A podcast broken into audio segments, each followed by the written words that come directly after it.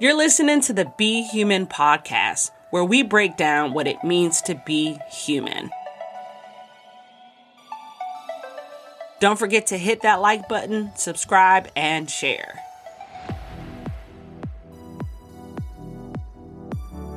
Ayo! Guess what? This is actually a bonus episode. We thought it might be really great to hear Kevin's story a bit more up close and personal. So he was featured on our good friend Paul Dermody's podcast. And so we're going to share that with you all today. I hope you enjoy. And if you kind of liked what you heard, come back in a few weeks and hear Paul's story as well. It's going to be a banger. So sit back and enjoy.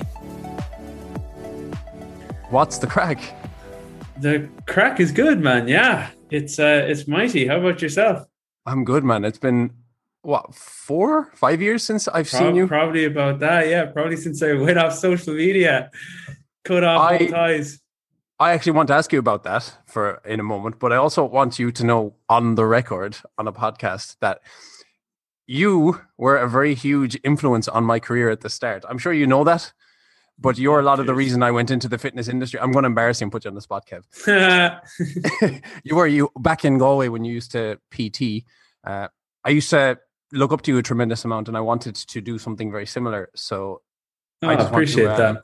Yeah, because I've been listening to your new podcast, and I often find myself listening to Oh, you nice. speak. And you're, yeah, you're you're you're even more eloquent than I would have thought, and I mean that in the nicest Oh, of ways. Not- cheers. I mean, No, no, I definitely no, don't think I'm eloquent, but No, you've, you've a great way of getting a message across. But I was thinking, I must say to him that he was a huge influence on why I started PT because, you know, I'm listening to the podcast and you don't know the effect that you've had on me, for example. So I want to put that out there before we even start the podcast, man. Oh, lovely. Appreciate it. That's uh, yeah. Well, great way to start off the podcast, Paul. Appreciate it. it's good to hear. You're very welcome. How's life, man? No, life is pretty fantastic. Yeah, I mean, yeah, I'm I'm happy out. I'm here in California. I'm now engaged. I got a I got a puppy. I got a cat. You know, it's uh it's funny. It's kind of ma- it's it kind of amazed me when I like think back where so when, when the last time we probably talked was yeah about four years ago I'd say, and it's just kind of insane how much can happen and change in the in the span of four years. And I haven't been in California for four years. I I was in so I moved to America in 2016 on a one year visa. Uh, first first person, very first person I met, and the only girl I met when I moved here was Alexa, who I'm engaged to. We got engaged um, 10 months after, or sorry, a year after to the date we first met. I then uh, shit hit the fan with my visa. I thought I had a visa sorted. Shit hit the fan. So pretty much a couple of weeks after we had just got engaged, I relocated to London and was there. And I was told that I would be back in the US within a within a matter of months, and the visa would be sorted. I was there for two years. So myself and Alexa did long distance for two years, and then I only got back to the US last January. And thank God I did right before COVID, because if I was in London while COVID, I would still be in London. So it's kind of crazy what can happen. But yeah, Man, that's I didn't I didn't know you were doing long distance. I knew you were engaged to an American lady, but I because you haven't been using Mhm. social, but you Yeah. came within a hair of yeah, four year hiatus, maybe when you consider what would have it- been. It, and it's it's funny as well when you when because at the time you know you're I'm in London, and every time I get on a call with the lawyers, oh any you know when when do you think it's going to happen? When and every time it's oh well you know it could be another month, could be another you know, and then it those months just add up to years. I was there for two whole years, and you know at, at times you know during that period you get frustrated and you're like, well when the hell am I going to get back? You know what I mean? And now looking back, it's kind of just this God sent that I actually got back when I did. And you know, it it it it just flips the script almost. You're just so so grateful that I'm so grateful that I got back when I did. Whereas when I was in London, I was down the mindset of uh, what the hell is going on? This is so frustrating. I've been told, you know, six months and it's now two years kind of thing. So it's funny how your perspective can change pretty easily.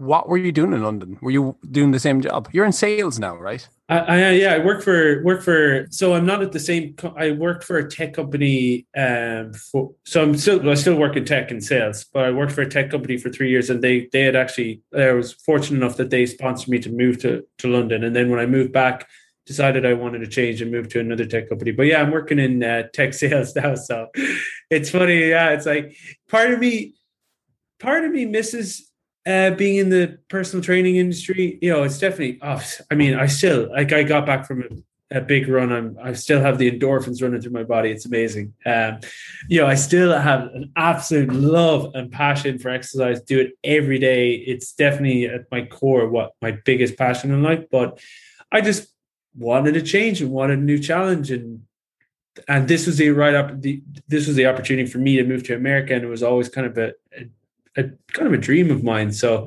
yeah, I had a career change, but I think I'm starting to, you know, by starting this podcast, I feel like I'm feeding, feeding, um, you know, that need of mine that wants to, you know, uh, really to help people, but maybe not in the physical aspect, potentially the physical aspect as well, but more on the mental side of things because that's that's a huge, I would say, an even bigger passion of mine than than the physical um, aspect of things. So, of course, you mean when you have a message to share and you've been through the journey mm. that you've been through, like everything you've been through, which I want to ask you about in terms of your anxiety in the past and dealing with mm. depression, and then say long distance travels and everything. Sharing your message across, especially in the way that you and Brie do it on the podcast, it, it, actualizes yourself. You almost take yourself back on the journey, and mm. it gives you that sense of meaning and purpose fulfillment sharing that message with other people who perhaps are going through the same things or who as you mm-hmm. probably know are younger younger kev who are about to go on the same journey and might not mm-hmm. see might you might be talking to the kevin you needed eight years yeah. ago yeah. Ago, that kind of way. Uh, it, it's Absolutely. apparent to me on the po- yeah, it's very clear to me on the podcast. I want you to share with my audience a little bit about the podcast because they won't know what the hell I'm talking about. You have the Be yeah. Human podcast with your partner Bree. You're talking mm-hmm. about essentially what it is to be a human, to to like the trials, tribulations, struggles. You've some great episodes of the podcast. I was listening to it this morning on my walk to Starbucks. Nice. And um, yeah, yeah. And you talk about things which I find very fascinating because they apply to everyone. Even when I don't relate mm-hmm. to it, I can see crossovers in my own client base in terms of things like imposter syndrome, bullying, yeah. perfectionism. Um, mm-hmm. So tell us a little bit about what the intention is with the podcast, man. Yeah, absolutely. So, yeah, I think so I would say, and the kind of name stems from the fact that really probably one of the most common themes in life is that we will all go through some sort of struggle. You know, we will all go through some sort of struggle, whether it's mental, physical, whether you go through some some sort of traumatic experience, um, you know, whether it's financial, whether it's career, wh- whatever it is, we, you know, that is really probably one of the most common themes of life is that you will experience some struggle. Now, the goal of the podcast is to basically have myself, Brie, but you know, guests, uh, maybe yourself someday too, Paul. You know, come on, yeah, and just Pleasure. share. Yeah, that'd be awesome, and, and share insights uh, around the the struggle and how they got through it. Uh, because I know from my experience, obviously, I I went through a very difficult uh, time in my life where I was just consumed and debilitated by anxiety and depression to the point where I really there was there is a good chunk of my life where I didn't see any end in sight, or the end the only end in sight I, I saw was you know ending it really, and that's a can reality. I, yeah. Can I come in there as well? I find this fascinating because when you talked about mm-hmm. this for the first time, I remember finding out, and it shows the something I'm trying to live by today of never making mm-hmm. assumptions. I remember you, yeah. this jacked dude, right? I remember seeing you, jacked, big muscular lad, nice to everybody. Everybody liked him, and I remember thinking. I remember being, I, I didn't assume, well, what does he have to be sad about? That would never be my train of thought. But I remember mm. thinking, oh my God, if, if friendly, happy go lucky, charming, fit Kev can be sad, mm-hmm. shit was yeah. when, when you started opening up and talking about it. I was really surprised. So it just ties in with the, it can, you know, the, mm-hmm. the kind of the adage of depression can take many different faces. Oh, absolutely. Yeah, I mean, it, it, it's it's even funny for me to think that that looking back that that was possible because I was just in such a state of despair and hopelessness and yeah i just i i struggled to see to get any joy from life for for a significant period of my life now i will say i've i'm i'm an open book you know you i wear my heart on my sleeve you'll always see it in my face you know uh, alexa like will instantly know if i'm upset about something or i'm happy about because it's in, it's on my face it's just plastered there so i think one thing that i'm grateful for in a way is that i i am sensitive i am in tune with my feelings and i'm not that afraid to share it. So and and I had a huge advocate and support of my my mom. You know, my mom was there through through thick and thin and was was able to support me, and I was able to open up to her. And you know, I had a GP, a general a practitioner, who was had been my GP all my life, and I was very open with him as well. And I think that allowed me then just to not be not be afraid to get help, not be able to get you know support in the in the in the in you know antidepressants for a period, and that's the reality as well. You know, I haven't been on. I, I was on a, a antidepressants for I would say about two years, and I think they helped me get to a point. So, you know, there's a lot of talk. Oh, you don't need antidepressants, you know, and, and that's fair enough. I, I wouldn't be an advocate, or wouldn't you know not be an advocate. For me, what they I was at a point where it was just getting kind of just too dangerous, really. I just was like not able to find peace in myself or or take the steps I needed to get better. But antidepressants, they sort of helped, I suppose, mellow me out or just numb a lot of stuff. So that's when I was actually in a mindset that I could start meditating and feel reap the benefits. I could start incorporating incorporating affirmations, you know trying to uh, kind of program my mind for gratitude and positivity but it was only i think those that was sort of the point where it helped me get to a point where i could start adopting these new habits yeah how, how then do you start to start really intrigued to know in a sense because i mean it sounds like a very dark place to be and i can't mm. relate in any way to clinical depression for any prolonged period of time with the exception of say bouts of your anxiety that you're prone to get through life. I, I can't mm. relate to depression in any way. And yeah. How, in a sense, then, Kev, like, how do you, you know, where do you start finding the joy in the small things in life? You know, the way it's 20 to 8 in the morning here, it's about 5 p.m. your time. How mm. are you hmm. finding the joy on a Saturday afternoon in life? You know, life is life right now. You know, that kind of way? You do. Yeah. Yeah. And this is, this is the thing. This is what it, it fascinates me the, so much, Paul, that I am it's it's almost hard and this I, I don't like saying this but it it it's the reality to be honest it's i find it difficult to n- not be in a positive state of mind now to not be grateful for life and everything that's happening to me and for me and it i find that so fascinating because it's so crazy for me to look back and be in this point where it was impossible. Like I could see nothing. I, I just saw no point of life because I was so incredibly miserable. And now I'm at this other side of the coin. And it blows my mind that that's what that's that's within all of us and that is the reality and and that's kind of big reason be, behind why i'm doing the podcast is because i want people who are going through these difficult periods not to look not to rub it in like oh look at me i'm happy it's to say i was in your shoes. And now i'm at this point where like i'm not a millionaire. I don't have like the best job. I don't have like nothing fancy like that. You know i'm a simple person who's yeah like got an incredible fiance who I love so much and, and a, a puppy and a cat who to be fair if you want to increase your baseline level level of happiness get a puppy. But I've I've just done this you know flip. So that's where I, I, I want people to hear this and realize that it's within all of them. And I think how I got to that stage Paul was I basically went so obviously you know went on antidepressants and they were pretty they were kind of recognized as being pretty strong antidepressants to be fair but they basically kind of numb numb your feelings to an extent.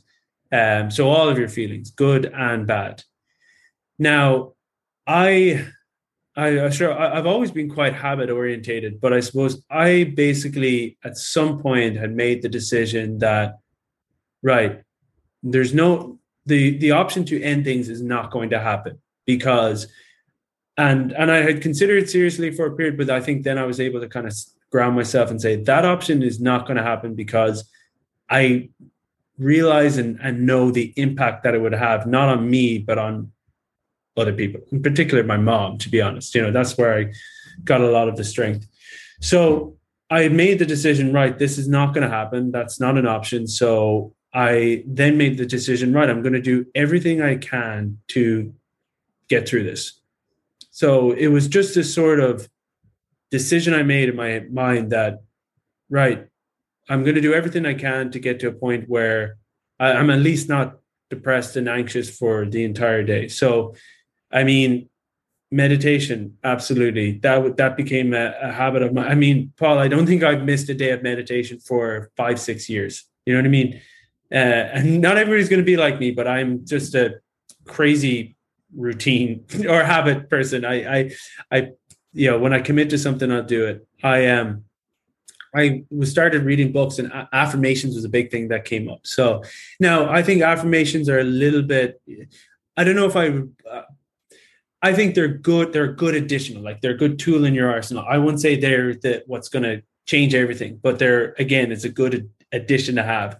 So for me, I would, um, yeah, I would have affirmations, but something I actually did, I recorded myself saying affirmations like I'm I'm I'm getting through this. I am beating anxiety. I'm de- beating depression. I'm getting stronger mentally, phys- uh, physically, and mentally every day.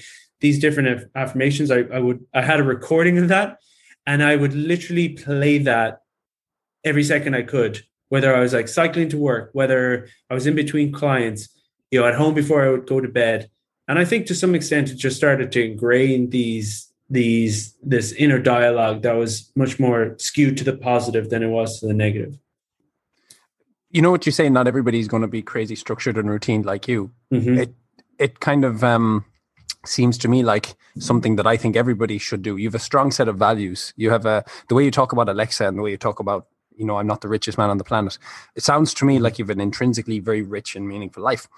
And it sounds to me from where I'm sitting that you have a deep sense of intrinsic again i go back to that because i think that's super important you values mm-hmm. you know what makes you tick you know mm-hmm. what doesn't work for you and I, I would, as part of my coaching practice, I encourage a lot of clients, particularly those who have no particular fitness identity, to mm-hmm. to set a set of values. Boundaries is another thing, which I'm hoping that we can actually touch on in a little bit, but particularly values that a little bit of a, a set of agreements that you hold with yourself almost that make your life mm-hmm. better. Because whilst I can't directly relate to meditation, partly because I just consider myself to be relatively in a calm, luckily, fortunately, or otherwise in a calm state of mind. As soon as I wake up, I just mm. feel very calm. But the affirmations, bastard. I am telling I'm you, I, joking. I know, I've, I've done them. Um, the the big five personality test is something I've done, and I don't read too much into it, but it was fascinating yeah. to me that I scored one out of a hundred in negativity and neurotic ne- negative emotion and neuroticism wow. on that test. So, but that could be confirmation yeah. bias, Kev. That could be the thing that I don't know if it's real or but, if I see it and go brilliant. Like I'm so yeah. super low in neuroticism, so now I can go and you know it's like your affirmations. It's consciously bringing about what I want to embody today, regardless. So I see it as a positive. Oh, I think that's huge. I think that's huge. You know, when you, I almost feel like there's, there's, there's danger to giving yourself an identity like I, I am depressed. I am anxious. I, it's also very uh, uh, on the flip side. You know, I am for you. I am, I am a positive person. Like, I mean, that's huge. But I think it's not necessarily saying I am depressed or I is that I have depression or I am experiencing depression, I am experiencing anxiety because you can start to form an identity like this is who I am. I am just going to be like this for the rest of my life and that's how it is. And I definitely went through a period of that where I struggled to to to figure out how I would get through it. But I think when I started to make those small changes and start to see those incremental, you know, changes in my my mindset, then I was able to disassociate from the the label of I am depressed or and so I think that's really interesting. You know, though like I personally I try to I actually try to avoid those personality tests in a way because I think again, you know, you can oh well, uh, they saying I'm a I'm a uh, you know you might think you're an extrovert, then you do a test that says you're an introvert. Oh, I'm going to start you know not speaking up as much. I don't know, but I I think there's a I think in your case, I mean that's fantastic. You couldn't ask for a kind of a better self-affirming result. You know what I mean? But I think in some cases it could be a little bit a little bit dangerous, but not. I not I no, I, I agree with you wholeheartedly. I think it personally, and I'm almost airing this out loud for the first time in a sense. I think it depends on your mindset. I, mm. I wholeheartedly agree when you create identity of I am this and such and such a person and you're stuck in a fixed mindset, I I reckon it can be a bit of a dangerous thing. But if you're mm. someone who opens up those identity based on more, I'm a growth person, I am a critical thinker, I am somebody who changes based on new information, mm-hmm. I am mm-hmm. somebody who welcomes joy and abundance as and when I discover it. That's yeah. the kind of values I'm kind of referring to in a sense, because I wholeheartedly agree, man. I lost the run of myself trying to be the fitness guy, probably trying to embody people like yourself in a, in a way. That's mm. not me. I, I, like the gym, but I'm not inherently a fitness freak. And I did lose a part yeah. of my identity chasing those ideals, which sounds trivial, but you know, mm-hmm. you can you can go on a quest for control in an avenue of life that's not for you. And 100%. Yeah and that's why now I'm talking about values and identity more in the sense of um, it's like a sense of a set of agreements you hold with yourself to to grow, to change. They make your life better. They make the lives of those around you better in a sense, so that mm-hmm. you can mm-hmm. constantly, in my opinion, seek to discard pieces of you that you no longer need as and when you find them. Like we're both quite young. Mm-hmm. We're in mm-hmm. our early thirties. Yeah. The idea the idea that this is the finished piece is so oh, ridiculous. Yeah. Yeah. yeah. Absolutely. I mean, 10 years ago, oh God, like I cringe at who I was 10 years ago. Even five years ago, I'm like, I ask Alexa sometimes, I'm like, how the hell did you stick with me? Like, what? What were you thinking? You know what I mean? I feel you so much. I said the same to Orla when she met me. The first, I'm yeah. the exact same man. Um, why you went off social media for about hundred years? Why? Yeah, yeah. I think um, I think I've just gone to a stage where, you know, in a, a part of me is like, I wish I'd kept going with the, you know, fitness kind of blogging and, and posting and stuff. But when I moved to the States, first of all, I, I kind of said, I didn't want to have that. I didn't want to have my focus. I don't think I was at a stage or maturity where I was able to balance two things. You know, I was because I still wanted to go party and have fun then I wanted to go to work and do well at, at the job I was doing day to day. And then I wanted to try and do the fitness blogging and, and stuff like that. And yeah, I kind of had to make a decision. Okay, at the moment, the job I'm in is more important to me than maintaining the fitness thing. And so there was that side of it. And then the other side of it was, I mean, I just you you, you it's it does suck in, you know, where you're you just become very conscious of your likes, you know, who's who's following you. You get conscious. You start constantly. I mean, that's the biggest thing: comparing yourself about what everybody else is doing and thinking that you're in a place of lack when really it's just a highlight reel that people are putting out there.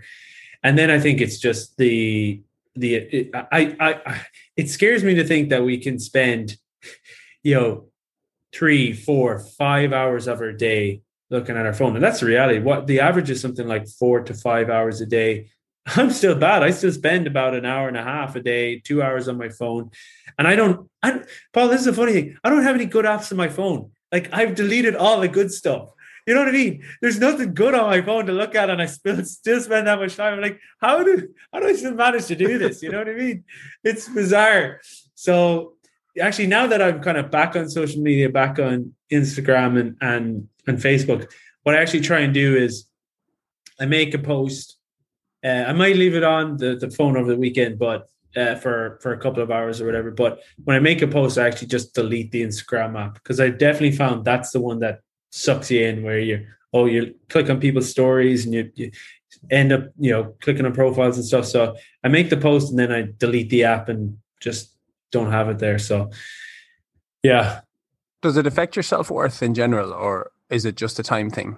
You know, when you say the highlight reel, do you find do you find you? I, have taken personal Hmm. steps to to make sure that the, I would say make sure it doesn't happen to me. That's probably a bit strong of a sentence. Uh, I'm not suggesting I'm impervious to it by any means, but I've taken steps. For example, I, I one small thing I'm trying to do is not put my personal life besides the odd picture of something Mm. cool. My, my personal life hasn't been on social to the point where I would have been asked many times in the last year, "Oh, did you break up with your girlfriend?" And I was like, "No, I've actually just changed just changed my social media strategy. That it's like it's just Mm. the business that I'm trying to promote." But immediately, I actually I feel lighter for it. I feel like there's no facade I need to front to. There's no Mhm. there's no. I found I, I think part of the reason I was doing it, Kev, it's interesting. I feel almost silly saying this, but in in mid 2019 ha- hand on heart, it sounds almost fake. I actually wrote an email about it to my email list. I wrote a if the world crashed tomorrow, if the world closed down, which it kind of technically has, Mm. what values would I still? What would I do if nobody could applaud me? Nobody could give me any gratification. Nobody could tell me that I was perfect or wonderful. And I kept Yeah. a series of things I wanted to do: learn a second language, uh, you know, run a happy business that gives me meaning. You know, never have my external validation higher than my internal, that kind of stuff. So then Yeah. I completely adjusted my social media behavior, and it's been a really nice thing to do. At the same time, I can waste fucking four hours a day on social and justify it by content Yeah. posting, you know, hustle Yeah. and all that stuff.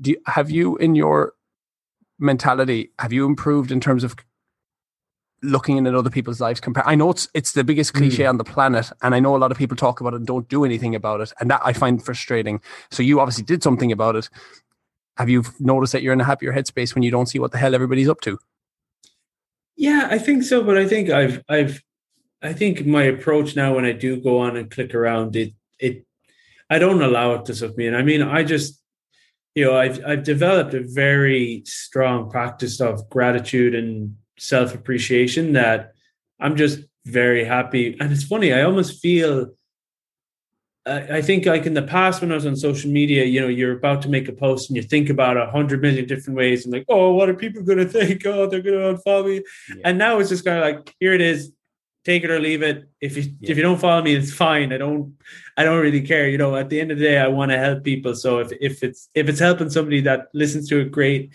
If it has the other uh, effect where people don't follow me, that's fine too. Um, so I think yeah, it's it's it's not definitely not impacting me as much, and I think it's just it is having those healthy boundaries where you know I download it and then I delete it and just don't spend too much time because I think that's where the frustration I find is I've been mulling over a lot where I wouldn't say a lot, but you know, you and you realize this, Paul. You've one life and it's short, and there's a hell of a lot I want to do in it. And spending hours looking at people looking amazing and being happy and great isn't how I want to spend it. So I think that's probably where the frustration for me would lie now with the phone and, and spending time on it is is just reducing that time and spending it reading a book or you know creating a podcast or you know spending time with my dog something like that you know Uh, definitely, I'm I'm with you. I, I don't struggle too much with the comparison thing. I'm honestly happy for people doing well because life is hard, Mm. especially these days for a lot of people who don't have a lot of meaning in their lives. I think somewhere along the way, I think since I've been a child, I find I've always been to some degree very aware of the finite finitude, finiteness of existence, which might Mm. sound a bit um, I don't know what word you'd put on it, but to, what you just said there really resonates. I, I'm very aware life Yeah. is short. I try to spend some part of every day thinking about today as if it were my last. I don't always consciously think about it, but I try to. yeah And and and for the most part I do. And it just that to me immediately, immediately perspectivizes absolutely everything. Have you seen Carl Sagan's blue dot theory, the pale blue dot? The i've it's not YouTube- but I'll it's just a really interesting it's a three minute youtube video kev it's Yeah. basically how the the tiny how how in the context of the globe the earth is just a tiny pale uh, not the globe oh the context yeah, well i've i haven't heard, heard i've definitely watched it after this but i i've heard of this concept yeah um and it's just a nice reminder uh, you know I, i'm with you i don't want to whatever about wasting my life looking in other people i don't ever want to resent anybody's success like if i Mm. look at kev and i see giant quads and six pack. I'm happy for you, man. I'm like, well done. You, I was like, you conquered an abundant food world to get into the best shape of your life. If I see mm. people with a college degree, I'm thinking, hey, you're you got academically gifted. Well done. I, I can't imagine wasting my life being in any way envious or or wasting it looking in at other people's life. And I find if my behavior does begin to change, you have to take steps. There's no point complaining about it mm-hmm. and pissing and moaning and hoping some arbitrary Instagram world changes. You have to take yeah. the steps like you've done with gratitude, which has actually been a very big part of my life. But gratitude is obviously a very big part of your life now. Yeah, and it, it well, it's it's very funny that you're talking about asking yourself daily about how you would go about living life if it was your last day. So I actually in, in my in my bathroom I have a whiteboard and I have obviously I have my goals and I read them out and I look at myself in the mirror and say, You're gonna get this, you know, I, I it's like affirming it to myself. But you know, uh, so much of what you get out of life is based around the questions you ask yourself. So I know when I was in that negative frame of mind, the questions I would ask myself is what's the point of life?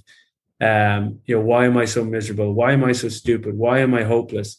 So I've learned over the years that if you can start to and all of this paul like uh, it's going to sound so cliched but getting your mind in order for me anyways is the exact exact same process as getting physically fit and healthy.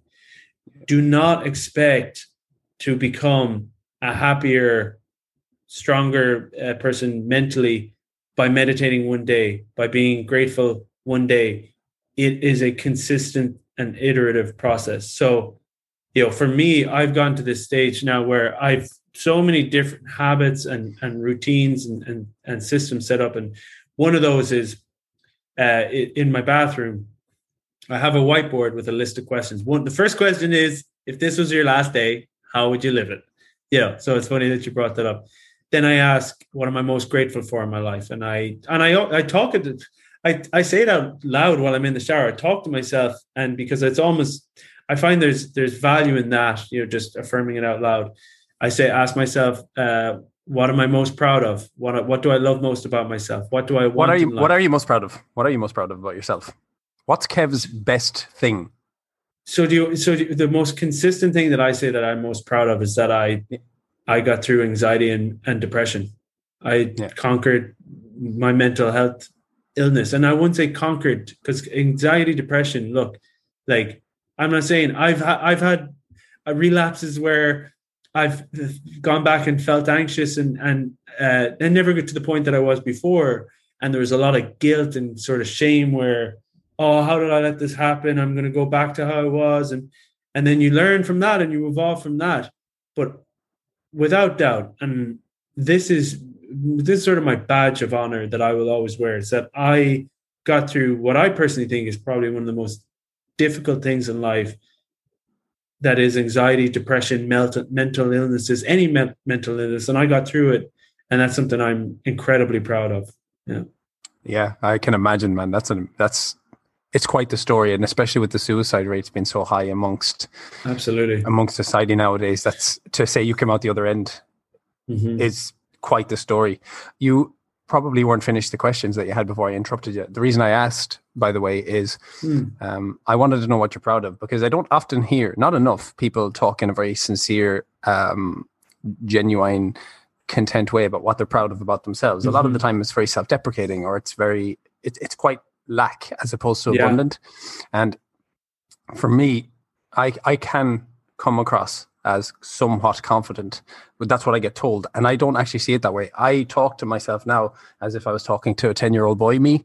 So then mm that changes the entire dialogue where I would never make 10 year old, but I was an anxious wreck of a child. I grew out of mm-hmm. it and I started to question life and I started to question thoughts, Kev, which has been a yeah. game changer for me. Like humans are literally the only thing on the planet that can attach, attach any kind of meaning to something. Like if you take your political beliefs or your diet beliefs to a tree or a dog or a puppy or a baby or anything that isn't you or me, there's no concept yeah. to, you know, and I, I started to, yeah, and I started to think like, why is he obsessed with business? Why is she obsessed with uh, sport? Why is why are they obsessed with X and Y? Why are they so limited? And I started to dig into myself. Go, why? Where did I pick this up? This is a hmm. strange mm. little. So I'm talking to myself now as if through the eyes of a ten year old boy. I would never tell ten year old me that uh, mm-hmm. uh, he's a bit stupid and that he can't achieve what he wants Mhm. to achieve. So that the 31 year old me is the big, massive 10 year old me. And I find that really Yeah. helpful. I hope that makes sense because it makes perfect sense in my Oh. mind. I, I mean, makes makes complete sense. There's a there's a form of meditation around that, Paul. I, I uh it's not coming to me, but yeah, that's a that's a form of meditation where you are, I- and I know I, I did it before, where um they asked you to bring. It's actually Brianna. Brianna is co-host of the podcast. When when we worked together, she actually just asked, "Hey, can I do this meditation with you?" She asked me to bring in a photo of myself when I was you know a child so you know around you know seven or eight years of age and to look at the photo and you're and then to go into this meditation and to almost talk to yourself and let you know that it's all going to be okay and that's that's a key that's a critical thing and, and i think for you know even if you don't even if you don't talk to your 10 year old self you know when you're having these thoughts and these self-deprecating thoughts about you know you're not being enough step out of that for a minute and act as if you're talking to your friend who's going through the same situation. You know, if your friend was going through anxiety and depression, would you be saying to them, "Oh, just get over it. Just get. You're fine. Like stop, cry, stop giving out. Oh, you're so negative. Yeah, yeah." No, you wouldn't do that. You'd be like, "Look, it's okay to feel this way. Yeah, it's tough, but you can get through it. Everybody goes through experiences like this know that you're not alone and i'm here for you you're going to get through it that's how you talk so i think there's value in that stepping outside of that incessant chatter that you know like really the voice in your head you, you know sure you have two voices but there is a voice in your head like if you sit there and you wanted to say hello it, you know you would say it in your head it's realizing and detaching from that because that the majority of the time is the ego it's going to bring you down when times are tough and tell you you're useless and a piece of shit. And it's going to tell you you are shit hot when things are going well and you'll become an arrogant fecker because of it. So don't listen to the voice. Detach from it. And there's ways of doing that. Obviously, meditation. I've, I've gotten into sort of longer distance running and, and exercise like that. And that is a key, a great way of detaching from it as well. There's a constant battle when you're running. You're like, oh, just take a break. Oh, just stop. And honestly, I I might sound like a nut job now, but I love essentially telling that voice to go like f itself while I'm running. You can swear. You can swear. okay, okay, Go good. fuck All right. yourself. Go fuck yourself. Go fuck yourself. oh, that felt good. No, uh, it, uh, yeah, it's this. Uh, I, I think there's value in that as well, and, and obviously that's part of why we love exercise so much because you know it's getting that extra chin up, getting that extra bench press, whatever it is. But there's yeah, there's a lot of ways you can do that. But I would always encourage people to challenge the voice and detach from it. You're a deeply reflective character. I really do like the emotional vulnerability that you have. I tend to connect better with people that are like that, partly because it's in me Mm. myself. And I like to feel like it is actually quite an authentic moment to share stuff back and forth. Uh, Mm. partly because I think when you have discussions like this, I don't know about you, I'm the furthest thing from an expert. I just have a strong interest in terms of things like human behavior and emotion Me so I, too, I might yeah. yeah and i might say things that maybe aren't technically true that i'm almost trying to um, understand better by by almost saying them Mhm. out loud but when i say you're deeply reflective it's obviously true based on the conversation kev how how aware are you of when your own ego is playing a role from from what i understand of the ego from my own limited perception and i'm sure i'll be saying th- different things in 10 years i understand it as that part of you that that that literally thinks when you say I. So when Kevin Mhm. Russell says I, you have an immediate perception of who you are, and and maybe then you're talking about things like what you defend, what you project. I know we're all projecting all the time. It's more of a case of what are we projecting. But what what do you Mhm. understand about your ego to the to where I'm at? I basically almost consider it as who who have I decided I am, and how do I react as opposed to decide to be. If you get me, Yeah. that's Mhm. that's kind of how I understand it on the most simple of terms. But for you, when you're trying to, you know, evolve and grow and be a, a higher version of Kevin, what, how are you able to catch when it's your ego playing the role in your life as opposed to perhaps the the the Kevin you're aiming at? Yeah. Yeah. So for anybody listening, I'd, re- I'd, definitely recommend a book called The Untethered Soul, and that. Oh, it's great! Me... It's a great oh, book. you read it? Oh, man. I have probably, Michael Singer. Yeah, probably my number my my favorite book of all time. Uh, and I, just, I, I like. I loved the message, but it was a little yeah. bit too hokey. But the message is fantastic. Mm-hmm. I, I, got a yeah. lot from the, the voice that's in your head all day long. That's, oh, Kevin! I, Kevin yeah. didn't say hi to me. Kevin didn't say hi in the street. what a dick! yeah, yeah, yeah. yeah, that's actually what I got the most most from it too. So I suppose so over and this is I think this has come through you know just getting a consistent meditation practice, but realizing that you're not the voice you who you are is not the voice in your head. You're the you're the one who you're who you are is the thing that is the person that listens to it. And that's going to start might start to uh, uh, get a little bit confusing but you know there's a voice in your head that talks almost you know continuously every second of the day whether it's you know open the door feed the dog you know telling yourself or you're you suck or you're great. There's a constant incessant chatter going on. Now who you are is is what absorbs that and what listens to it and that then becomes your identity so if you speak negatively if you speak positively you start to become what the voice is telling you. So for me i think it's uh, i think i've been able to understand that and identify that because and and through meditation really. Um being able to sit there and observe the voice and just it just allows me to detach from that. And honestly from exercise and and running you know i try i try to exercise and run without any music or out any kind of audiobook or podcast. Sometimes I'll, I'll listen to podcasts when i exercise but but the majority of the time I try to use that as as quiet time where I'm letting the voice run wild essentially, but I'm using that time to observe it.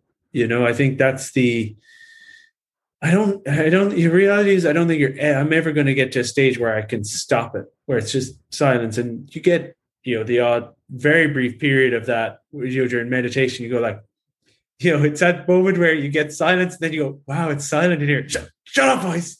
No, voice, shut up. It's silent. You know, no, no. And then you like lose, then you're then you're off on a tangent. Uh, but I think again, it's realizing that it'll never really go. It's just about becoming more aware of it, more comfortable with it, and then not attaching to anything that it really gives you. You know what I mean? Um, so that's what I found, anyways. But it's a it's a it's a process, Paul. You know, it's some days you have you have good days where wow, I'm so mellow and calm and just floating through life, and then other days it's it's a bit more of a battle. So yeah. But it comes back to you find just being in a state of awareness as much as possible. Ultimately, that not to judge yourself and hang yourself out to dry for errors. Just try to shine awareness and grow. Yeah, exactly. And and this is the big thing that I learned over the years as well is stop fighting it. Stop fighting anxiety. Stop fighting depression. Stop trying to you know get you know battle these thoughts and get them out of your head. You're it's a, you're never going to win. It's a losing battle. Uh, and there's a great book, and I actually read this. Uh, so so like relapse. It sounds so dramatic, but it's kind of this. It, it, I, I had this experience last year where I was kind of referenced it earlier, where I had an anxiety attack uh, when I was just, you know, chilling out with Alexa, and it kind of blindsided me. It came out of nowhere, and I, I just, it really shook me. It just made me feel like it spent so many years, you know, four years where I just built and grown and gone out of this space where I felt anxiety and depression was sort of in the past, and then I had this you know anxiety attack that it just it just I felt a lot of guilt and shame and just that I had taken you know 10 steps forward and then just you know five six steps back in in just one little episode you know what I mean? Um but it's also great in a way because it then those setbacks it forced me to look into and research you know anxiety and depression again and and it and th- this was a minus thankfully it wasn't where I, I i felt like i'd reverted back completely but i was in a space where all right i'm going to learn from this experience and use it as a, an opportunity to strengthen myself. So anybody listening who is experiencing anxiety uh, I, I would definitely recommend a book called dare by Barry McDonagh. It's actually an irish author but the whole system and it sounds so simple but without question, it was the most helpful book I read on, on anxiety and how to kind of overcome it. Is to stop fighting it. Is to to befriend your anxiety. Be, you know, like something I've done is I give it you give it a name, give it a character, give it a voice. You know, welcome it in. Pull out the seat and say, "Sit down there. I'm going to go grab you a cup of tea." And it's like, oh, you can you can bring on all these feelings. Yeah, bring it on. I love it. Oh yeah, my heart's racing. Great. Probably have a heart attack. Oh, brilliant. If that happens, uh, who cares? Oh yeah, have to talk at this presentation at work. Oh, bring it on. Yeah. Who cares? I'll probably freak out and everybody will think I'm a weirdo. I don't care. I love it. Come on, bring it on. It's to befriend it and welcome it in because you're never going to you're never going to beat it by just saying, "Oh, go away. These thoughts suck. Leave me alone." You have to kind of you have to work to befriend it. And it's like it's anxiety at the end of the day is is fear. And for me what i began to fear was the feelings of anxiety and depression from from my past. And that was again it was a setback but it was this is the thing. All setbacks all struggles in life bring so much more growth and positivity into your life than any of the good times. You know when do you ever you know, for me, anyways, I never remember times where the times I'm most grateful for in life aren't aren't typically, you know, oh, where I was just doing amazing at work and the top dog and yeah, yeah. No, it's where a point where you had to struggle, you had to work your ass off, and then you got the result that you wanted. Those are always the most gratifying periods in life. So whenever you're going through through those setbacks or or those difficult periods, it's knowing that at the end of it, it's going to be a at the end of it when you come through it you're going to be in a much more positive and appreciative state. Yeah, you said that line on the podcast this morning, and it was something I was definitely going to bring up about you. It's your struggles that will lead to the good times in life, mm. and um, I kind of think when we look back from our deathbeds, we'll look back on life as the catalogue of obstacles we overcame, as opposed to all those nice holidays in yeah. on the beach. Yeah, absolutely, absolutely. I think you nailed it. Um, dude, are you still bodybuilding at all, or what is your current fitness regime? Um, I I am not. Well, I am and I haven't. Um, I mean, I'm still wait. So I actually, it's kind of funny. You you've um, so something for me. I've always dreamt of is having my own home gym. You know, uh, from like a young age, I've just always had this dream where I, yeah, I just wanted uh, my own gym, and I and I would kind of I'm big on visual visualization, and I would always visualize that when I, I visualize my future house and stuff of having a home gym. And COVID sort of just accelerated that opportunity. And and I was kind of in a position where I thought, uh, I can try and figure out a, a routine and then get back to the gym whenever it happens, or I can just pull the trigger and buy some equipment. So I bought some equipment and have this sort of a, a, a rack. We have the storage area some people call it says it looks like a sex dungeon, but it's not. It's a it's a storage area, and I I got this rack I got a barbell, some weights, and um, it's been great. I, and resistant bands and workout down there every day. Uh, and yeah, have a have a combination. I usually do five days weights, uh, and then I go for kind of a big run on the weekends. Um, but yeah, no, I'm I'm still yeah, it's still my life. It's still my life, absolutely. But you're not competing in bodybuilding anytime soon. No, so, so for I'm, anyone who's listening to this who who wouldn't be familiar with your background, you've been a competitive natural bodybuilder for for years, basically. So I should mm. preface that just yeah. so people have some kind of context for it. yeah, I part of me part of me kind of wants to, in a way, go back, but then part of me is just like, eh, not really. So something I've kind of said to Alexa is maybe when we I sort of like the idea of when we have kids uh, going back and maybe doing the over 40s or something for just, you know, just because I'm excited for when we have children and I and something I want to ingrain in them is just, you know, anything is possible. Like we are the only limitation we have is our mind, and that uh, going through mental illness and and that struggle highlighted that for me. It. It really is the only limitation we have. So, I think when we eventually have kids, I think I would consider going back just to show them, like you know, I'm 40 years of age and I'm back bodybuilding. You know what I mean?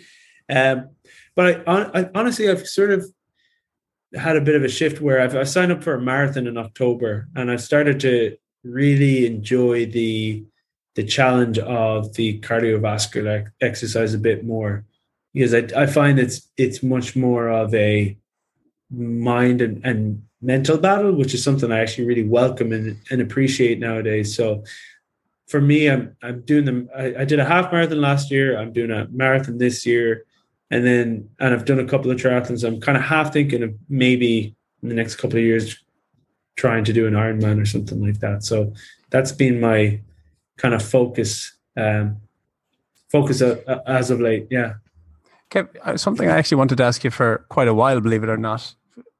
Really intrigued to hear your perspective on this because maybe not, obviously, but when you were going through your anxiety and depression and you were trying to overcome that that's at a similar time you were you were doing bodybuilding right? Am i correct yeah. in saying those timelines? Do you think in any way that your bodybuilding was an attempt to have control in a life where otherwise you were struggling to find the perception of control? I think i think absolutely i think yeah absolutely in some ways. I think bodybuilding honestly um I had always just had this. In, I mean, when I was when I was uh, ten years of age, my dad showed me how to do press ups and sit ups, and he said, if you do these every night, every night, you're going to grow up to be big and strong and be, and it's going to help you be a professional rugby player, which was my dream when I was growing up as a child. So, Paul, no joke. I'm not exaggerating anyway. Every single night, no matter the circumstances, there was one time we had a rugby game and I got kicked in the back, and they they had to carry me off the field because they thought. I think they kind of thought that I could have actually had some serious issue with my back. Thankfully, it was just like badly bruised, but I couldn't.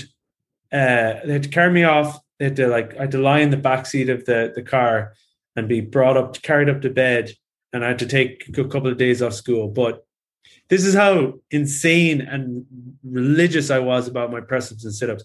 I crawled out of bed to try and do my press ups and sit ups. Realized I couldn't because I was my back was fecked, so I had to scream out and have my dad and my mom haul me back into bed and actually rest up. But, anyways, for me, I was just uh, exercise and fitness. It, it was it's definitely just a, a very yeah, it's it's a habit that has been ingrained for me from a young age and gives me a lot of control and that I know I will feel good after I exercise. Uh, I think bodybuilding, so it's kind of, you know, anxiety and depression, it, it, a lot of it stems from, uh, for me, anyways, just feeling like I was going nowhere in life and I was just, you know, just a failure.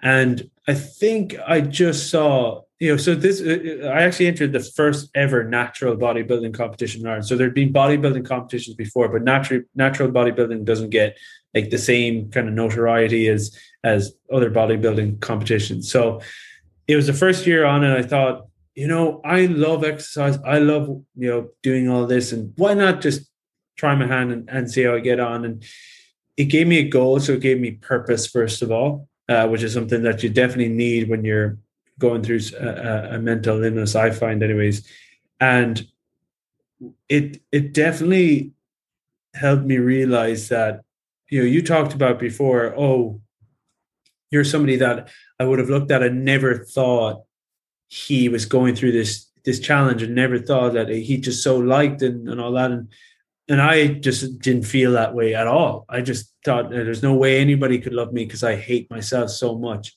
But I remember entering the, the bodybuilding competition and I was flooded with words of support, you know, um, just such good intentions and such incredible, um, you know, positive sentiment after I competed. And that was actually sort of a catalyst of where I thought, you know what, actually people do like me. People do love me. I, I, you know, I, I am, I am loved and that didn't wasn't a, uh, a switch that had flipped and made me love myself then, but it definitely was a catalyst of a point in my life where I think things started to change actually from that point forward. I remember I remember when you competed. I don't know if it was your first show or your second. That was the first time I messaged you as well to say, "Hey man, best of luck. Creepy guy you don't mm. really know on the internet, but uh, best of luck with the with the competition." you you know what you said there a moment ago about feeling like a failure in life. Mm-hmm. You won't know this, but you said something on Instagram. I'd say four or five years ago. Kev, I'm keeping tabs on you, man. I, t- I told you you've been a positive influence, but you said something, and I it it it's something I knew, and then you summed it up in words, and it landed. I think you said that when you used to fail exams, you used to have it pre-justified by that. Well, I didn't study anyway, kind of story. Yeah. That was getting yourself off the hook. I did the same, and I wish I would have had the self-awareness now to know that I'm not a, I'm not overly academic well, I wasn't as a child. That was a story I had attached to because mm-hmm. now I've learned in the last couple of years that once I have an interest in something, I can learn literally anything I want once I give myself an appropriate time frame. Yeah. But if I'd have had the self awareness back then, I would have known this is not for me. But instead, what I did was preface it with that. Well, I didn't study anyway because I knew deep down I was going to fail the exams, which I did. I failed mm-hmm. first and second year in college. But you actually shone that light on the justification for why I had already yeah. decided I was going to fail. It wasn't until I started to become more aware of things like emotional intelligence, self awareness, mm-hmm. that I decided, you know what? I actually have strengths here that are far removed from sitting down with pen and paper and studying for six hours a day. Instead, I'm quite people centric mm-hmm. and, and people oriented, and I'd be better off to work in a in a career that is very people centric. And I've obviously done that, and that's what I do now currently. But you basically, what a long winded way of saying it was you that summed it up really nicely in a way that made me reevaluate. Yeah, if I'm falling short, I'll have a justification as opposed mm-hmm. to just accept that I'm falling short in this particular area. Absolutely. Yeah, no, you you need Paul, I was the exact same way. I mean, growing up, I I was a class clown and you know, absolute joker and and you know, in a way, I actually there's you know, part of me where I feel bad because I reckon I reckon people did worse in their leaving cert because of me having me in their class, you know. But that was my way. Uh, I mean, growing up, I just I don't know what it was, but there was a point where I just, and I think it was when I was being bullied when I was younger. I went through an awful bad experience of being bullied when I was uh, going through my early, like with you know, thirteen to to sixteen, and I think that I just lost. It's definitely where my anxiety later in life stem from, but I just lost a lot of confidence. But then once I went into, you know, yeah, I actually moved school because it was just getting too much, and I and I went to to Caustic Knowledge, the jet, the jazz, but I was a class clown, and I just, you know, when I went to college, that carried on. I didn't do any work, like nothing, nothing, and it was just, I'm the funny guy, I'm the class clown, I didn't do any work and I failed the exams. Oh, no worries there, you know, no surprise there. But I didn't do any work, so it doesn't mean. But really, it was just because it was a cop out. You're you're dead right, and it's it's and I and I hope this just. I'm trying to think of a, of an example I could use that isn't you know uh, insulting, but you know it's let, let's be real. It's the you know I'm just big boned. It's like uh you know maybe that's part of it, but maybe are you sure you're not just kind of using that as an excuse not to put the hours in and put the work in i think we use that at times as a way just to just to get away from putting the work in. Look at the end of the day you, you know people the most successful people in life typically aren't the most naturally gifted or the most naturally you know uh, uh you know physical specimens. It's it's the people who have are willing to put in the work. And yeah, of course, there's going to be a combination where you have the natural gift and the the the hard work. That combination is going to be deadly. But if you just yeah, I think it's just getting away from the excuses and allowing yourself to to cop out and just put in the work and the graft because it's so rewarding.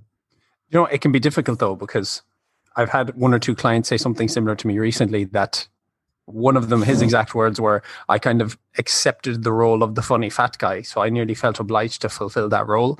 And yeah, you know, in college, very much same. I was the, the kind of the social party guy, the one who organized everything. Like it didn't matter that I missed all my lectures because I was drunk and you know i enabled yeah. i'm not putting blame on anybody by any means but i had finally found a role that made me feel good and other people enabled that role my fault yeah. entirely but you know the social fun guy you might you know i was the failure guy that you know the fat jolly guy we yeah. take on roles that others are expected one of my best mates a few years back told me that like on the QT, he pulled me aside and he said, "Lads, I, I, really don't like how you guys talk to me." And we were we were shocked. We were, what do you mean? He mm. said, "Well, he, you always take the piss out of me." He's like, "I'm not that stupid," and we had to almost say back to him, but like you do silly, quirky things to get a reaction, so we assume that's the role you want to fulfill. Yeah. It wasn't. It wasn't as um, you know, straight to the point as that. But that's just, in essence what happened. You know, he, mm-hmm. he'd taken a quirky role. I had taken a certain role. You've taken a certain role. There's the jolly fat guy role, and then when it becomes enabled and almost accepted, you to some degree hang your hat on that on, on and nobody else can see that. And then people yeah. assume that that's the role you want to fulfill. That can be a very difficult thing to challenge out of yourself too because if that's what's reinforced a lot and that's what gets you accepted mm-hmm. it's it's tricky. It's tricky to challenge that. Yeah. I kudos to your friend honestly for actually saying that because that's that's very hard in and of itself you know? It, it um, is. yeah so fair play to them.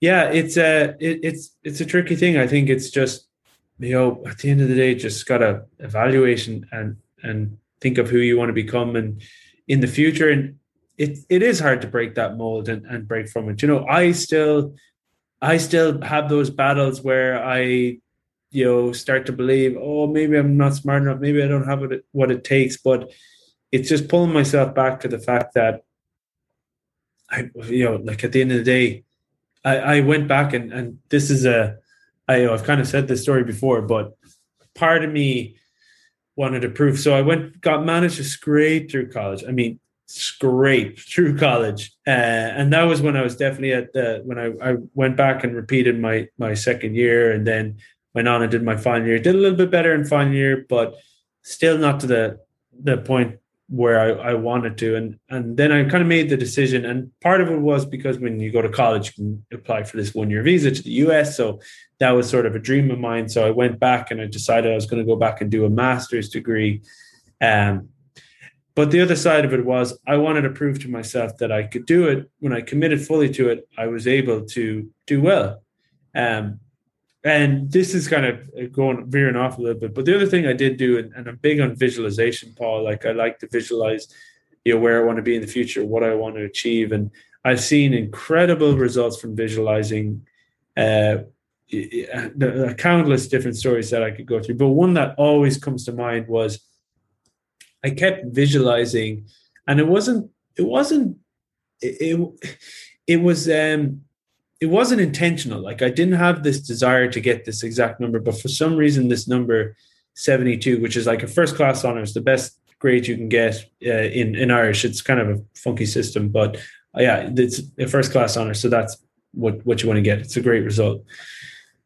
Um, went back and did the masters. Was kind of visualizing and, and working my ass. That's the key thing. I worked my ass off. I put blood, sweat, and tears into it, and and really worked hard at it. And um, yeah, at the end of it, you you do your exams, which count for I think fifty percent, and you do a dissertation, which accounts for fifty percent. Got my results back of my my exams, and I think I was at sixty eight point five percent or something, which is just below the first class honors. So I was like, oh, bummer. Really hard to get a first class honors in your dissertation, like really, really difficult.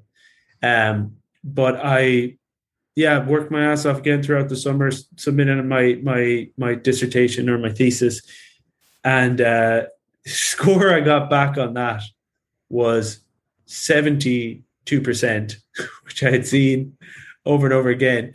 Which overall it bumped me up to seventy percent, which is the first class honors. But that for me was a kind of a key moment again where I I just I got I had that limiting belief that I wasn't smart enough. I didn't have what it takes.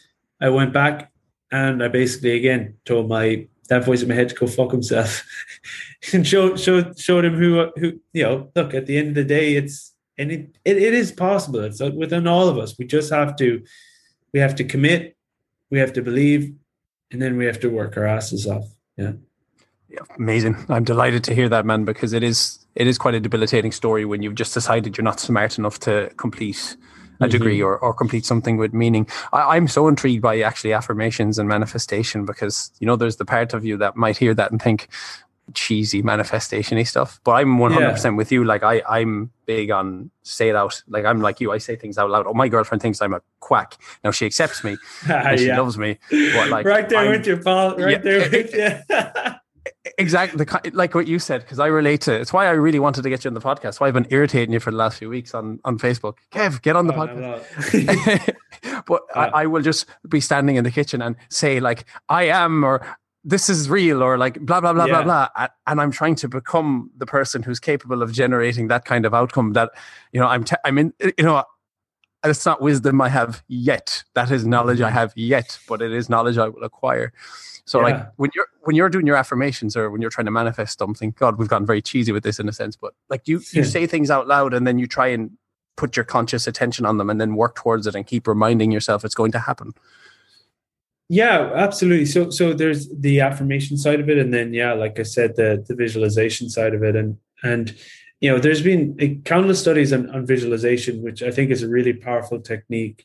Uh, the key with it is yes, you want to see the end result, but one recommendation I would give is is relive those past memories that bring you a lot of gratitude, joy, get those feelings in your body, and then start to visualize what you want in the future. Because your body, your body doesn't know the difference between what's real and what isn't real. If you're reliving a future state in your mind, it can't tell the difference between whether it's real or not real. So, you know, if you can get the feelings that you felt in the past when you've experienced incredible success or joy or positivity, and then envision those future moments, your your body and mind doesn't know the difference, and it starts to gear what's called the reticular activating system, which starts to look for those opportunities that will get you closer to that goal. But I think one one thing that's I, I find really interesting is, um, you know, myself and Alexa, we're and this is an example kind of used in, the industry a lot. But myself and Alexa are, you know, we want to get a, a, she has a car, I don't have a car, but we want to get a, another car, you know, just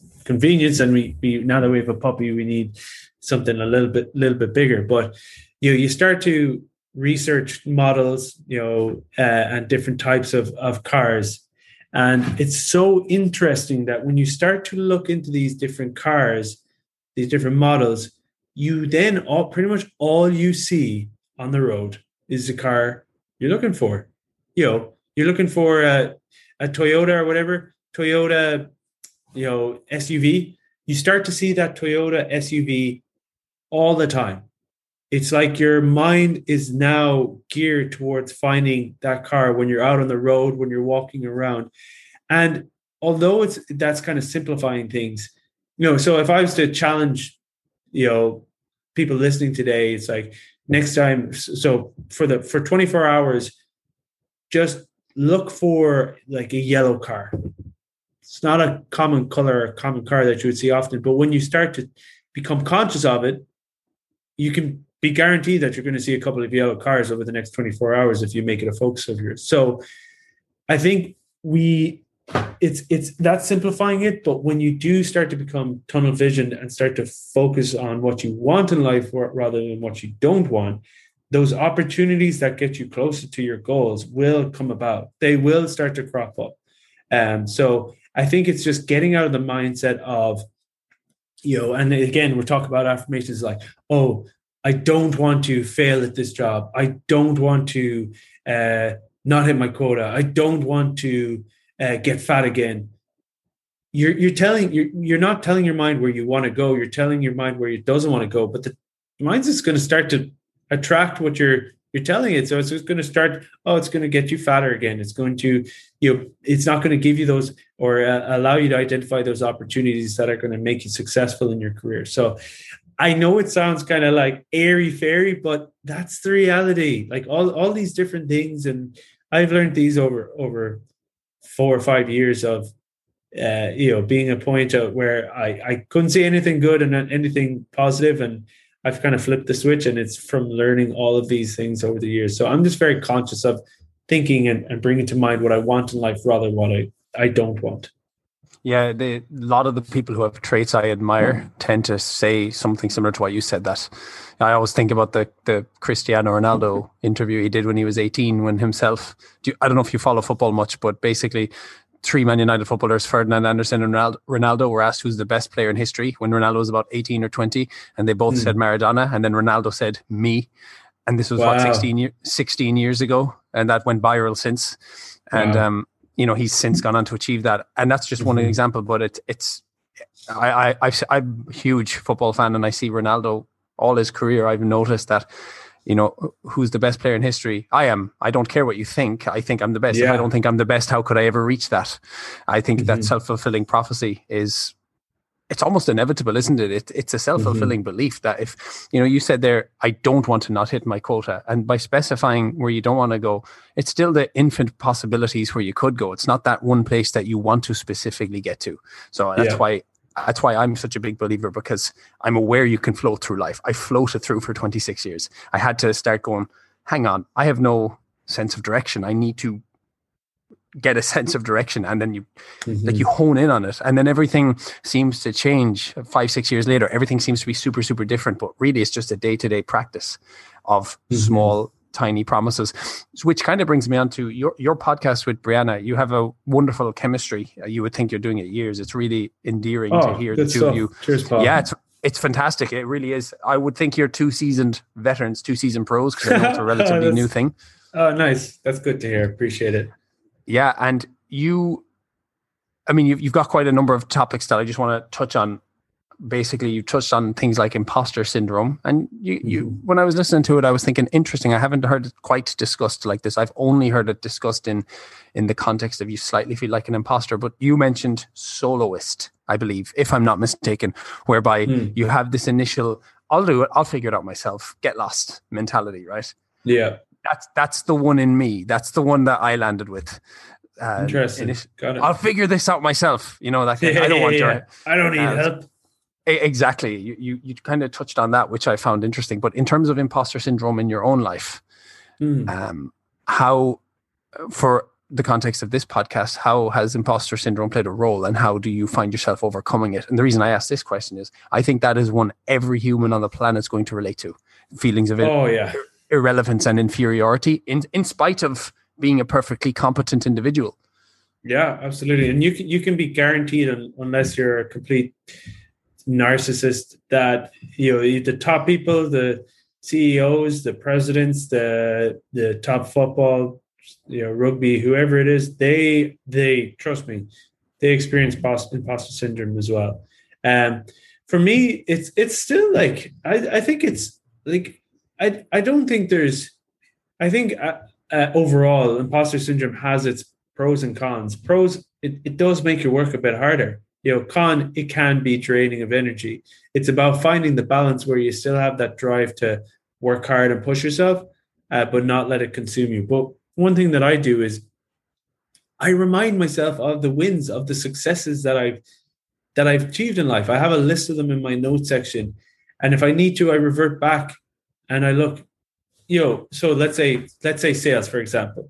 You have a quota you have a number to hit you know it, it can be you'll have good quarters you'll have bad quarters and it's it's there's there's always i think one of the critical components of st- sales is staying positive no matter how challenging it is. And but when you're when the times are good you're like i'm again it's the ego. I'm amazing i've got this figured out i can do the you know?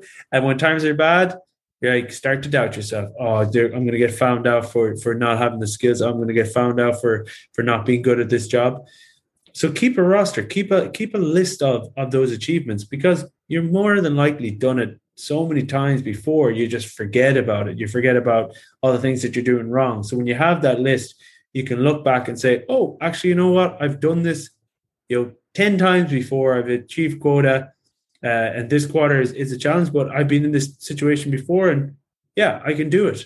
You know, it's and also it's like Paul, you know, it, it's not don't let the setbacks, don't let those when it doesn't all fall into place, and doesn't all happen. You know, don't allow yourself to completely beat yourself up about it. It's all part of the process. It's it's life is a process where you have those peaks, you have those troughs, and I find when you have those troughs as you evolve and get you know learn from from the from the from the troughs those troughs get easier and easier and easier to manage every time they happen and they almost you almost get to a point where you welcome them like bring it on because i know it's going to bring so much more value into my life well, a, a, degree of doubt is healthy isn't it As i think you said it a moment mm-hmm. ago that basically narcissism would be the uh, narcissistic types of personalities are probably the ones who will never default into I could be the common issue here, but mm-hmm. healthy doubt is a very good thing. It's what keeps you auditing your role and it keeps yeah. you seeking to, seeking for improvements in your in your own particular career in your own life and in, in how you show up. Absolutely. Yeah. When you have that healthy balance, for sure. You uh, also talked about a morning routine on your podcast with Brianna, mm-hmm. and I found this fascinating too because I don't I, I am I feel me and you are quite similar, but we're also quite different in many respects. And mm. I don't have a morning routine that I need to particularly cling to by any means. I I can go with the flow if I need to, and, and happily so. And actually, I need the option of it, believe it or not. But mm.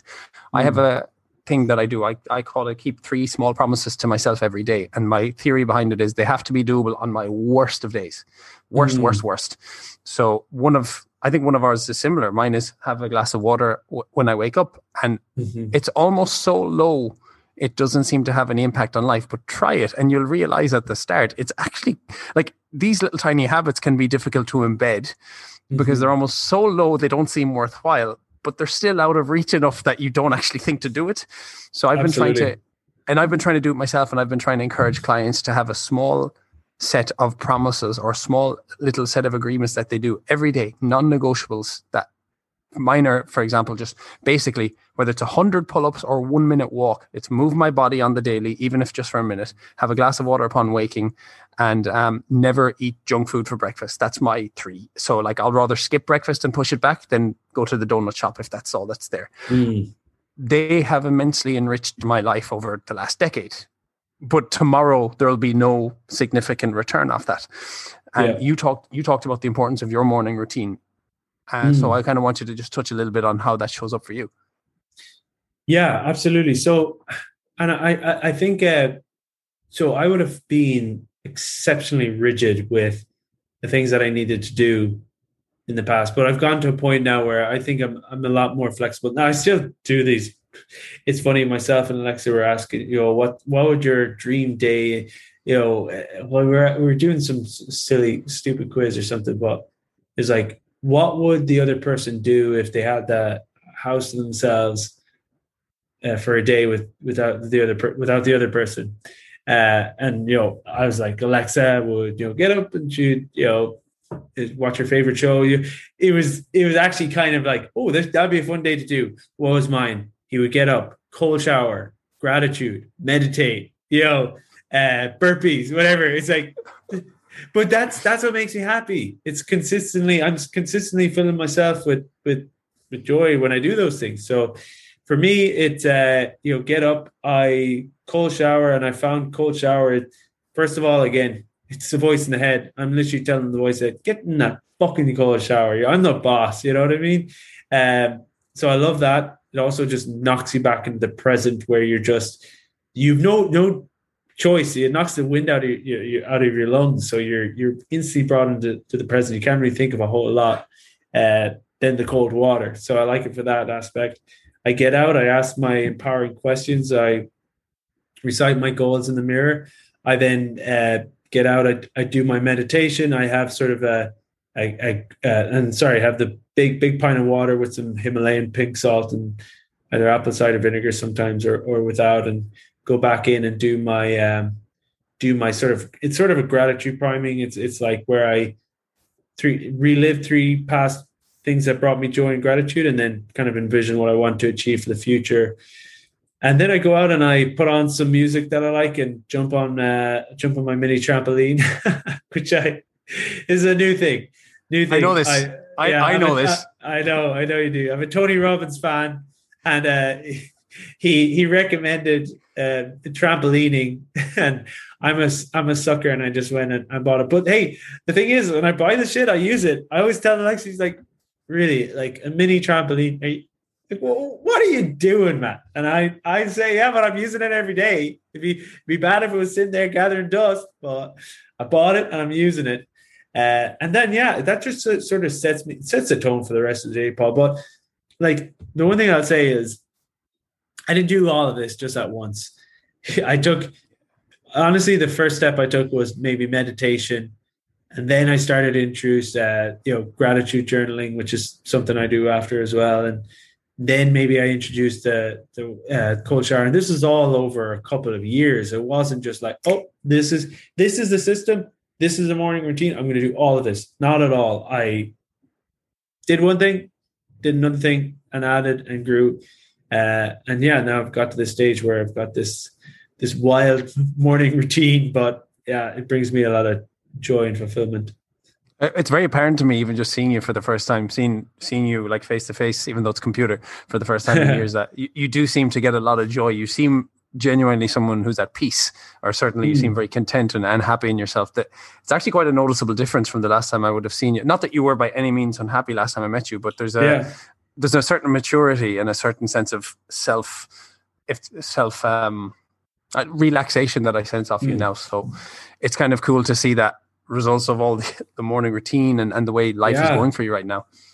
Yeah, yeah, no, I appreciate that, Paul, and I think without a doubt, I was, uh, I, I, yeah, it's just it's just interesting to look back and it does amaze me just how much you can grow, you know. Yeah, and I just think when I was at that low point, I I really just thought this is it. I'm just going to be miserable and unhappy and hate my life for the rest of my life. And now I'm at this point where it's the complete opposite, you know. And for for anybody who's listening who's going through a difficult period in life, it's just know that there is light at the end of the tunnel.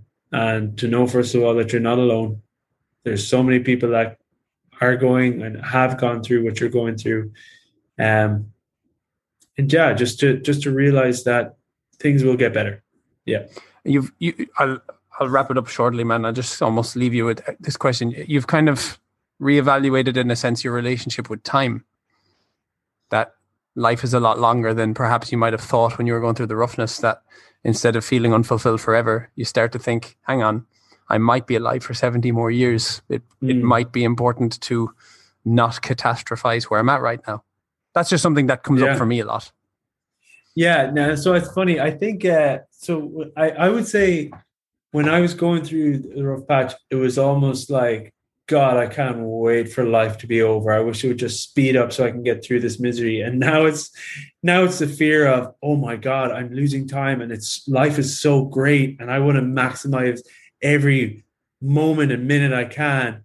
And you know, thankfully, Alexa is not a, a, replica of me by any means. So she pulls me back and helps me slow down a bit, which is great. But yeah, it's it's just I I really I really just yeah I've just grown to grown to really be fond of life, which is something I never thought I would be able to do uh, from back in the day. So yeah. Oh, well, I'm delighted to hear that. It's it's a wonderful thing to hear, and it's a wonderful note to wrap up the podcast. That's it for this week's episode. Thank you, Paul and Kevin. We hope you enjoy what you heard. Make sure to leave us a review, rate, and subscribe. And more importantly, come back next week for some more great Be Human content.